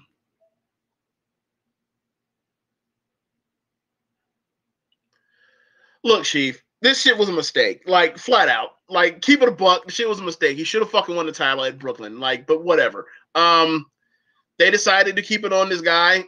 Um, they decided to keep it on Ciampa because he's because he was hot at the time, which is like, okay, but they're you know, whatever. Like that's cool, but like you look at what they what they did now with them, were like Ciampa's fighting Dream, and then like we get Black versus we get Black versus um Gargano and like you saw them you saw the layout of the card or whatever else like if that if those were two non-title matches they would have definitely put Gargano on last or on the second one but whatever it's just um for me I think the thing that bothers me more than, about this match was like they not only did they double like the second match is okay he's handcuffed and he and he's too angry that he's just like he can't let his shit go, and he ends up get caught, he ends up getting caught slipping, so he ends up getting DDT on the on the on the two by or the whatever the uh, right. on the on the on the wood. So okay, fine. But for you to go back again and do the same fucking uh, the same fucking spot where Johnny is not it's even worse than Johnny like has his dude dead to rights and then got caught slipping um, because uh, Ciampa is is, is outthought him or whatever at that time. This was flat out this fucking guy is an idiot. Um, and it's like, where do you go from here? And obviously, now that we know, and it's like it was now now that we know, it's like in hindsight, that's the only like, place to oh, go. This is like no, no. In hindsight, it's like, oh, this is typical main roster uh type shit. It was like, oh, we beat somebody when they shouldn't have been beaten, and we're gonna explain it away by like we're gonna explain away like losing this dude's per- this person's heat by turning them so they still have heat again. It was like you okay, fine, but it didn't have to go that way. Um, I think they So- got fucked by the calendar, like uh, in a lot of situations, and, and you can trace that back to, I guess, the beginning of the year when Almas he didn't defeat Almas for the championship. Uh, so that I, I can see the argument there. For me, I would have kept it the way it went, but I think the the way the feud with Ciampa and Gargano, like, just kind of, I think the calendar snuck up on him, and it but here's the thing: the logic behind like he doesn't he doesn't win at um at um he doesn't beat Almas is all right. Well, Almas was just made champion. We're gonna make him. We don't want to run that same issue that we had with uh with Ember. yeah, It made his person's title insignificant. Okay, fine. At least that at least that means you still have you know with Johnny you still have Brooklyn, your WrestleMania, your biggest show of the year to build towards. Then you get to the biggest show of the year, and then you beat him in the, in the worst way possible. so for me, it's like okay, so like where do we go now? And then we get Black versus Gargano when we were originally like to be fair, we were originally supposed to get um a three way here. three way. Yeah. Supposed to get a three way, right? And you know, Chomp was gonna was gonna sneak out the back door as champion off that. We know Yeah. that, right? We Yeah. that. But at least like that would have saved Black and Gargano the embarrassment of losing to this fucking guy. And then so like that happens, and, and then uh so Black has Black's hurt, so they decide to do this this angle, and it's like, okay, so your whole idea was to turn Gargano heel. Okay. Your story was that he was going to I guess we gotta say that for whatever. My point my Yeah. point is based like So For war me- games, yeah, no, no. For me, what makes more sense what would have made a lot more sense. It would have been the same. It would been the same exact the same exact reaction. Your point is you want to get Johnny Gargano to be a heel because you want to extend his his uh you want to extend his shelf life in NXT. Okay, fine. Making the champion of Brooklyn. That means he has won the feud with with Garg with with Ciampa. He is now done, or uh, he has now moved on. He's a champion because he's been the main event of all these of all these takeovers. So he's now the champion that, that signifies that like that status anyway. Cool. And also, you're still doing the who done it thing, or you did the who done it still turns out to be him. him. All you have to do is he's a top babyface champion. We got everyone got their moment where they were so happy for this, or so happy with rooting for this dude for all this time, and then He's a fuck nigga. we do the same thing where he's champion, and it turns out that Yeah, this fucking guy, this fucking guy wanted to kill Gargan or wanted to kill Ciampa, but all he can see is red like a bull. Even though bulls don't really see, you get my point. You get the, you get the Yeah. saying. Yeah, All he does is see red ab- about this whole situation with uh with with Ciampa that the first person he runs into out in the parking lot is Aleister Black. So he decides, I want this dude so bad that I need him. I, I want all of him. I want all. I want. I, I don't want anybody. I don't want anybody in the way of me getting my hands on trying to murder this person. right. So I'm going to take him out too along the way. And then you say this is then it turns to a slow burn story and it's there and everything. It still comes all stuff you wanted to. This, but it's like, yeah, we still we still got this Black Gargano match, but like it was for it was for a lesser title. Um, it, you saw it was, was for really no title. confusing. I'm sorry, it was yeah, I'm sorry, it was for no title. Like, to be honest, like, why isn't Black getting another title, getting a title shot um, at the next takeover? He was he never lost his title. well, he he never got a rematch. Let me phrase that. He never got his rematch. That's my, So that might be where that, that, that might be where they're going. Uh, I haven't read the spoilers or anything for the Okay. championship stuff. So um a- and, please don't spoil this for us. I know one place they're going and it sounds kind of interesting. Um, but yeah, it's So for- it's it's so for wild. it's like for me, and then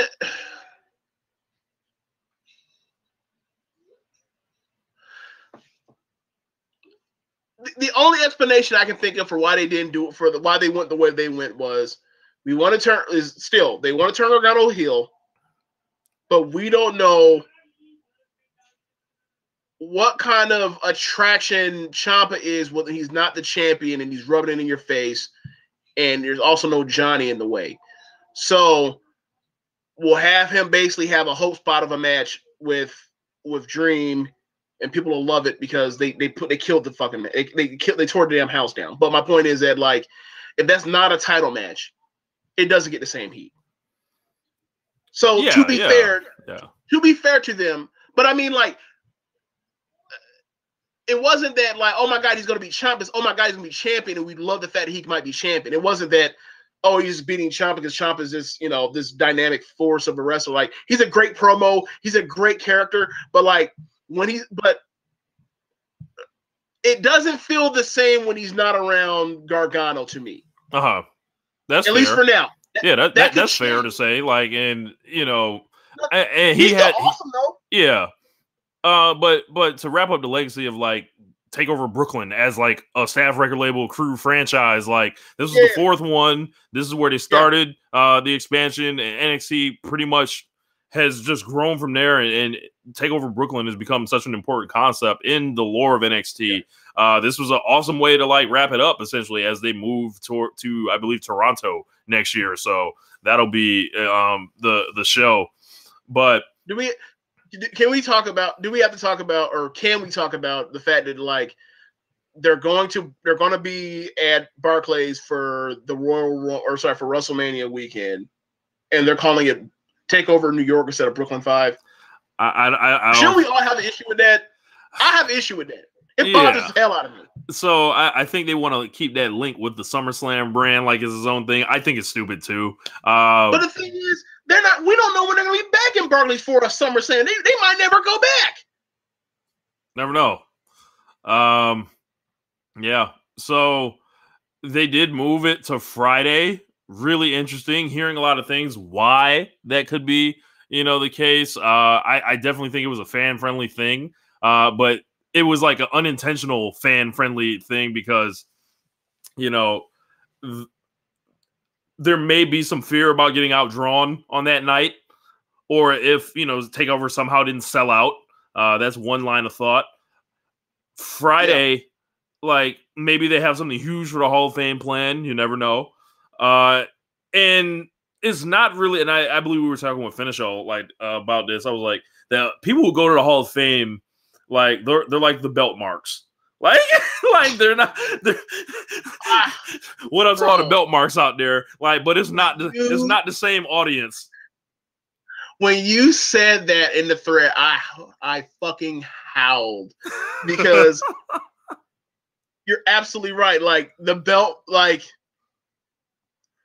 the belt marks are is like the F one fifty Twitter people. Yes, yes. You know what I mean? Like y'all are so just y'all are clearly on one side, and like y'all can to hell with y'all in that whole entire side. Like like y'all have no uh, y'all have no sense of even close to objectivity. So like congratulations, go out there and cheer on uh the fucking Godfather uh, uh, Charles Wright is as in as a WWE Hall of Famer because we we all we all thought that you know back in the fucking nineties and when he was a good father or Kama Mustafa or the witch doctor doing that racist shit that, that dude was a Hall of Fame act, right? And whatever, like whatever.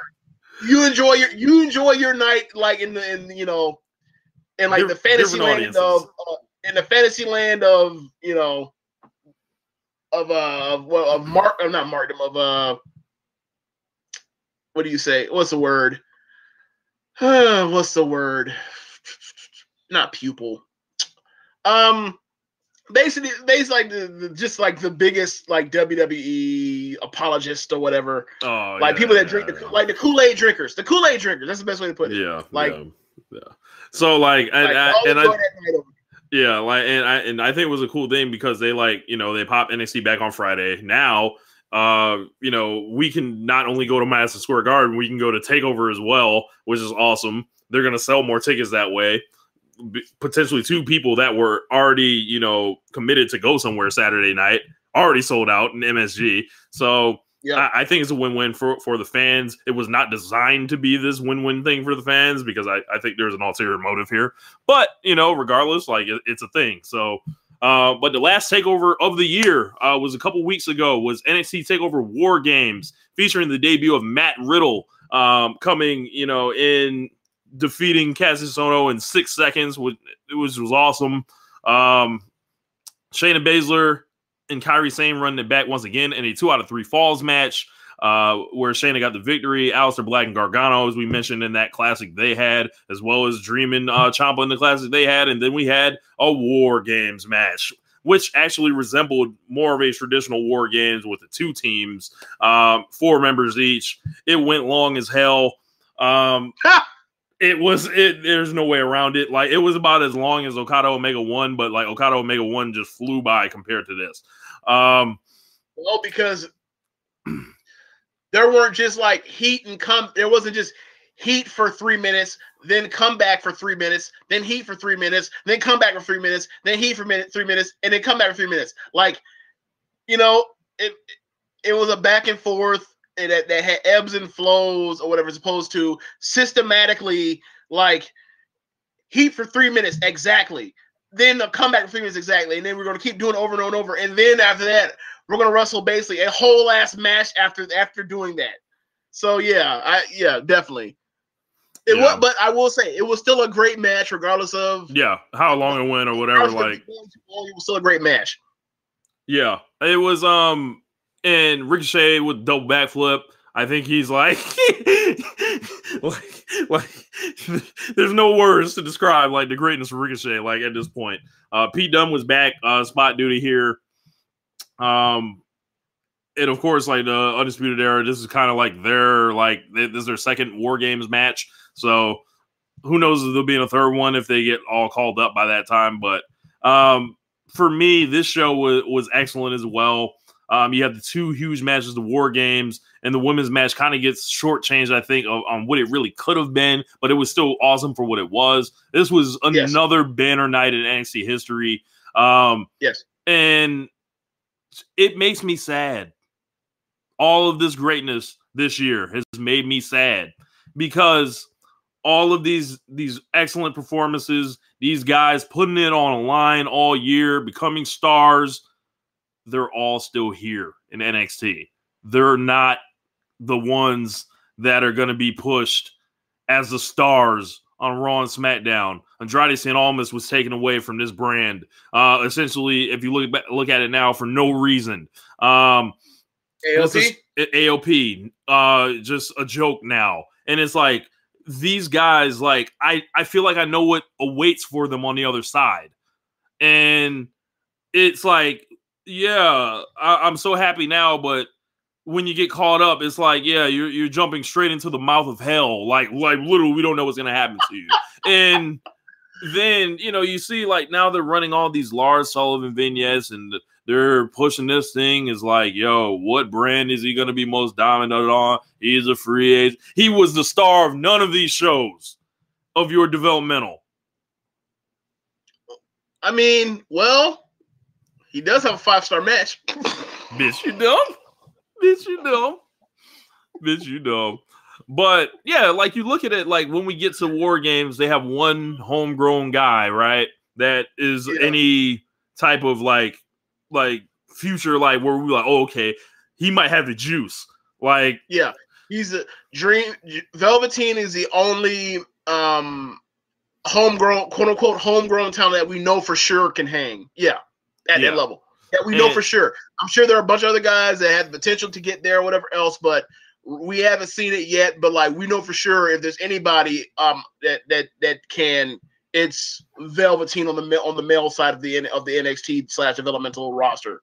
Yeah, yeah, and, and it's and it sucks because like you know like I, I, look at someone like Pete Dunne, I'm like this guy should be a superstar on Raw right now, and you know I yeah. look at Ricochet, it's like well you know, I, I, had this whole thing like I don't think Ricochet should have even had to go to NXT. It's like this guy's a superstar right now.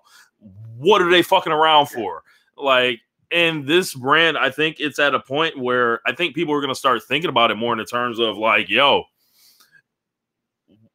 it's like they're going to be sad to see these people go and they're going to be wondering like what NXT really is at this point. And I I have a good idea what it is and I've been very emotional and passionate about it in our like, you know, group threads where I feel like it's a it's a charade like for a you know, it's a vanity promotion like designed to keep a lot of these people away from anywhere else in the world becoming stars and then develop like your Strowman's, your Lars's, your Elias's, your Mandy Rose, like all these people they're Alexis. actually Alexas that are they're actually going to give the push to when it comes to the time on the main roster when they are not becoming stars in developmental, they are not getting over with the crowd or even being trusted most of the time to be put in these positions. Lars Sullivan was the only one that really like that was like a project that got a whiff of of them trying to like put him in there and see what he had.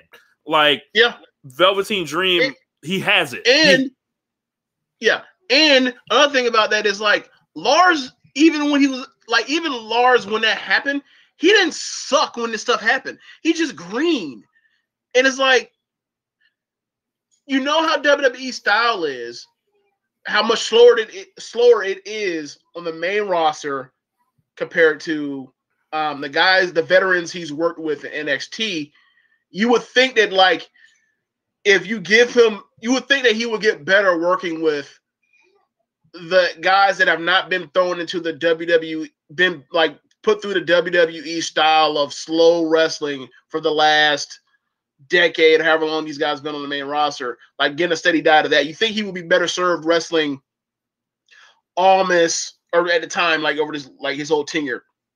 Almas's and and um, Strongs and O'Reillys and uh, Ricochets and Gar- and uh, Ciampas Garganos, you think he'd be better served to get better as a wrestler faster doing that than going to the main roster and then like you might get a, you might get a match or two or three uh over the next two two three weeks whatever. Like you would think he would be able to get better like working sitting under that particular uh, learning tree compared to the main roster. But right. They're gonna know, have them. Like, they're gonna have them do limited things on the main roster, wrestle like do the big man stuff. I guess what they figure is like you know how Strowman was. They essentially sent him like they can't teach Braun Strowman how to be a giant in NXT, right? Right. So so they had right. to, they had like he was kind of a special scenario, whatever. Like where they had to put him on the road and like send, send him to Kane, Undertaker, Big um or excuse me, Kane, Big Show, Mark Henry finishing school. But that's not the case for Lars because Lars, despite of what you think, he's a regular sized motherfucker, but he's just wide as hell. So yeah, yeah, and and nowadays those guys aren't around like they like they were for Strowman. Like when right. Strowman had that when Strowman had that cage match that quote that uh, you know with I'm sorry with with Big Show or whatever or or he you know was working with Kane or whatever else like those guys were, and Mark Henry or whatever, those guys were still around. Now Lars shows up to, to the quote unquote the Monster Academy, and if he's on Raw, who's there to teach him? Strowman, who just you know, like Strowman, who's who's still, let's say, as a junior senior in, in in these courses. Right. He's the person. He's not like the four. The, he's the he's four better teach him how to be a, a, big dominant force. Like, yeah. nah, you need more season years. Like, if he's on SmackDown, they're like, yo, yeah, Big Show, yeah, yeah Big Show taking his ring, fine, that's fine. But like, he's on Raw, you're just like, I don't know, bro. I don't yeah. know. Yeah, and, and and this whole thing, like, it, it makes me like, it makes me appreciate like how good NXT was this year, and but it makes me sad. It's like where what's going to happen to all these people I care about, essentially. Like, well, I mean, I mean, given how given how the main rosters went this year or the last two years, honestly, um, and given how good NXT has been, I have it is going to frustrate me. It's always going to frustrate me to no end when um, WWE does stuff that they didn't they they didn't have to do. They just did because whatever. Um, but when the when the when it's NXT or sorry anything on the network that's not the main roster or um it's it's you know things uh, lining up well for WWE to give you something com- truly compelling or gripping on the main roster. I, I I just appreciate it. Like like the Becky thing, just like it's a bright, it's a bright, it's it's a bright spot amongst all the stuff. It's like She Yeah, deserves you know it, what? bro. She- She you know, we deserves sat it. through we sat through a lot of this. You stupid. We sat through a lot of um, you know, mediocre tele or TV or whatever else um on through those five hours every single week. But like when things come through, like I don't want to say that it, ma- it makes it all worth it because it doesn't. uh, Because there's a lot of there's a lot. they in the red. there's Yeah. There's a lot more duty than diamonds, but like it make it does make me appreciate the diamonds and like even when I was younger, even when we were younger and we were like, you know, weren't really critical about um their television as a product, we were just more into seeing like Stone Cold Steve Austin or whatever else. Like even back then that was happening where it's like, what is all this bullshit? Like, can Steve come out here and stun Vince? Like so like we we've always kind of had a like there's stuff that just feels great and, and awesome, and then there's other stuff that just feels like why is this even on the show? So, um, but now that I'm older, I can appreciate as opposed to like because like I'm aware of the some of the garbage that's been you know put on our screens. So like NXT is like I'm just happy that NXT is around because like can you imagine what what your fandom will be like with WWE in general without NXT around? I would probably Can you imagine how, I, I- how much worse it would be? I would probably, I would probably like just been like, you know what? I'm just going to watch New Japan exclusively and Yeah, get like like the rest of them dudes. Like I, I'll see Dan Bryan whenever I see him. Like, like yeah, like we, you know, like I, spent a good chunk of this uh show, you know, really expressing like my frustrations with the story for for how this Jar- Johnny Johnny Gargano thing turned out, but for weeks I was just like, what what what is this? What even is this? And then it turns out, lo and behold, that he's the guy that had laid out uh Black and then he cuts that promo like explaining like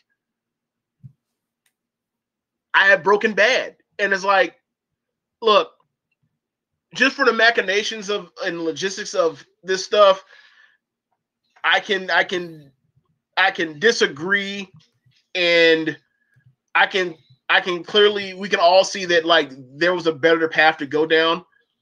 But uh-huh. after he cussed that promo, you're just like, you know what? What they did wasn't a bad decision. It was just the least good one. Mhm. So you can live with that because it's like, you know, you're going to get good television out of it. Yeah, it may piss you off, but you know it's going to lead you towards something compelling as opposed to when we talk about the other end of the WWE stuff, when it's like, yeah, they did this thing, and then you they, they expect you to have faith in where they're going to go, and it's like, you have no faith with me in, in that situation because you burn you burned my you burned me in too many times in that situation. So you've, tra- you've trained me to think the worst is coming. right, because most often it does. It is. as opposed to on NXT is like you could have faith like eventually or not eventually like they're never going to give you they're never going to give you a bad product they just or, or they they just haven't yet anyway so like for the time being there's no reason to not to not like you know buy in Yep. And looking back as a whole, like I think this is the greatest NXT year, quality wise ever. Uh, obviously, like business wise, like you know, NXT is not like gonna make money or anything like that, but it's not supposed to. it's not supposed to. It's, it's an investment. It's developmental. So, you know, developmental. But they um the profile has never been higher. The expectations have never they've never come through on the expectations as emphatically as they have recently with the expansion of uh the, the UK takeovers coming. We're gonna see if it spins off like the franchise. If like you know, the, and that whole thing, like the the UK is already hotter as a brand than a lot of the properties on the WWE network, like such as like a 205 live or something like that. Yeah. So so it did it did it real fast like they've only done i think they've done 10 episodes or something like that like you know some of these episodes some weeks they've doubled up but like uk's only been around for you know barely three months, or not even three months, and it's already hotter than 205 live. It makes you think. Yeah. Um, like it, I mean, and, and I will say this: it definitely helps them and benefited them that they had someone like Toni Storm. That if you if you're on the network, you know Toni Storm's a star. If you have the network, you know that Tyler Bate and Trent Seven are stars. You know that Pete Dunne is. I said, yeah. Uh, you know that Pete Dunne is is like a wrestler is one of the is a wrestler of the year contender for anybody that's on any WWE uh television or any any WWE programming at all. You know he's a he's a contender for that. So like they kind of had a leg up in this in, from that perspective of people being able to buy in and believe as opposed to like you know remember when we were watching like you know like oh yeah you know having NXT they're putting NXT on in 2014 like oh they're putting NXT on network or whatever.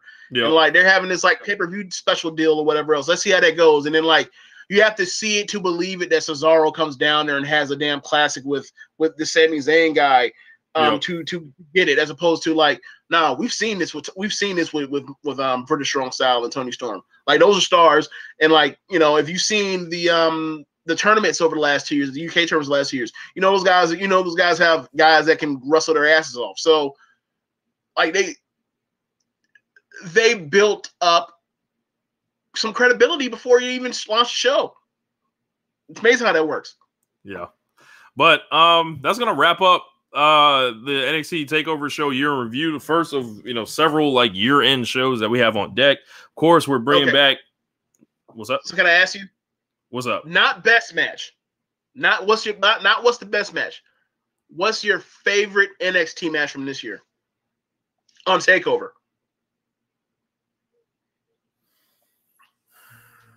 I would have to say probably Gargano and Ciampa won. Hmm.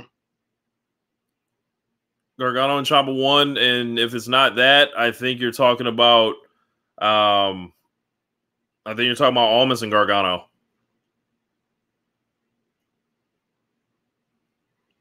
Yeah, I, I, think I agree with you on um, Ciampa Gargano one. Um, but I, I, I, yeah, I, gotta say, like, um, I, I, I really want to see uh Baton and Ricochet. I'm sorry, Dunne and Ricochet have a have a takeover match. Like that match they did, they they, they let them have you know go for length, and then they decided to have the run in with the Undisputed Era. Like, I mean, I was actually I was on the phone with you and Jeremy as the match was going on, setting up for a for a podcast. was like, yo, yo, are y'all watching this match? Do y'all see what's going on here? Like they're having a five star match, like just just like like a pickup basketball game. they're, just, they're just like, oh, yeah, let's just have them in the ring and wrestle each other. Okay, that would be cool. And then they go out there and they're and they're having like a you know a damn classic and they have a, a fuck finish with to get out of it. But it's like I can't wait for them to actually really do this on a large stage when there's actually like a build for it. Like that match is going to be incredible. That match is going to be five stars if, if they just got the way and just do what they did last time. Yep. But yeah, um, as I mentioned, uh, we got we got several year end shows coming at you. We got the fuck out of here draft, which we're bringing back, um, which is going to be, uh, you know, that that's our annual Christmas show essentially. Uh, we got, of course, One Nation Radio Awards, which I'm working hard to finalize. As soon as you know WWE TLC is off the air, that will pretty much close our voting period. Um, and what else we got? Um, we got the WWE pay per view year in review, which is going to be, ooh, I, bro, I don't even know if like, like if it's worth doing that shit. it's gonna be a roller coaster because they, I mean, it's gonna be a low, a low coaster. I mean, honestly, right though, I think I think the thing that's gonna kill, or, or what, not what I think is the thing that's gonna kill the memory of most of these pay per views are their main events, where yeah. like you have these like the, the Brock Lesnar match he gets or the Brock Lesnar Roman match he gets booed out of the booed out of the fucking Superdome. Um, are, are you also including uh like the Saudi Arabia shows and the Australia show? Yeah. Okay, so then you have like the fuck finish with the confusing finish with the uh, the cage match with Lesnar and, and Roman. Um, You got Roman getting booed. You getting got Roman getting booed out. People will leave or leave out of his fucking match with Samoa Joe because they decided to, you know, have Joe do nothing to get the crowd to cheer for Roman to do anything to, just so they can uh, entertain themselves. And people said, nope, we're just gonna leave instead. Um, like you got the you got the survive the SummerSlam thing where like the the, the, the main event isn't even a fucking it, yeah like the main event's not even a fucking match. They they did a smiles to get out of there. Um, Hell in a Cell another smiles to get out of there. Like yeah, like they did a lot of damage in these main events. Um, and that like ruins your perception of how good some of these undercards were. Oh, so I, we, I, I, think I think we I think we need to kind of examine. I, I, think when we do the show, I think we need to try to examine that. Like I'll, I'll probably like look through it more. But like off the top of my head is like they they shat the bed on or purposely shat the bed on so many main events that it's like even if these like even even the cars that were good like in where you know met your expectations for how good some of these cars could be, um like they get to main event and they just like just just put a bad taste in your mouth. Right. Um but yeah, we we got you know some more stuff coming up for y'all, and um, make sure you guys check out all the rest of the shows on the Social Suplex Podcast Network. Keeping the strong style with Jeremy and Josh. I was actually on their show on Thursday. Um, they just got their New Japan voting uh, for their awards uh, going on. Doing they they've got several responses, uh, and so I think they're you know killing their uh, voting counts uh, for last year. So make sure you guys vote on that. Um, well, we got Ricky and uh, the Ricky and Clyde Wrestling Show. Shouts out to those guys are at ICW uh, right now. So they had Jeff Jarrett there. but yeah, which was always hilarious. Uh, uh, make sure you guys check out the Outsiders Edge with Rance and Kyle, and then also Grown Men Watch This Shit. So, um, yeah, we got plenty of stuff coming. Uh, one, look out soon for the One Nation Radio Awards uh, coming, and yeah, anything else, James? Before we roll up out of here. Nothing. NXT is awesome, um, and I'm happy that I've started watching it full time, and um, I can't wait to uh, immerse myself even more into NXT uh, in its history uh, over the next uh, coming months or whatever. Like, uh, things are on deck. Let's put it that way. We'll, we'll fill you in um, in the coming uh, few weeks. Yep. But that's gonna wrap it up. We up out of here. Peace. Later. If you're a woman over 40 dealing with hot flashes, insomnia, brain fog, moodiness, or weight gain, you don't have to accept it as just another part of aging. The experts at MIDI Health know all these symptoms can be connected to the hormonal changes of menopause. And MIDI can help with safe, effective, FDA approved solutions covered by insurance. 91% of MIDI patients get relief from symptoms within just two months. Book your virtual visit today at joinmidi.com.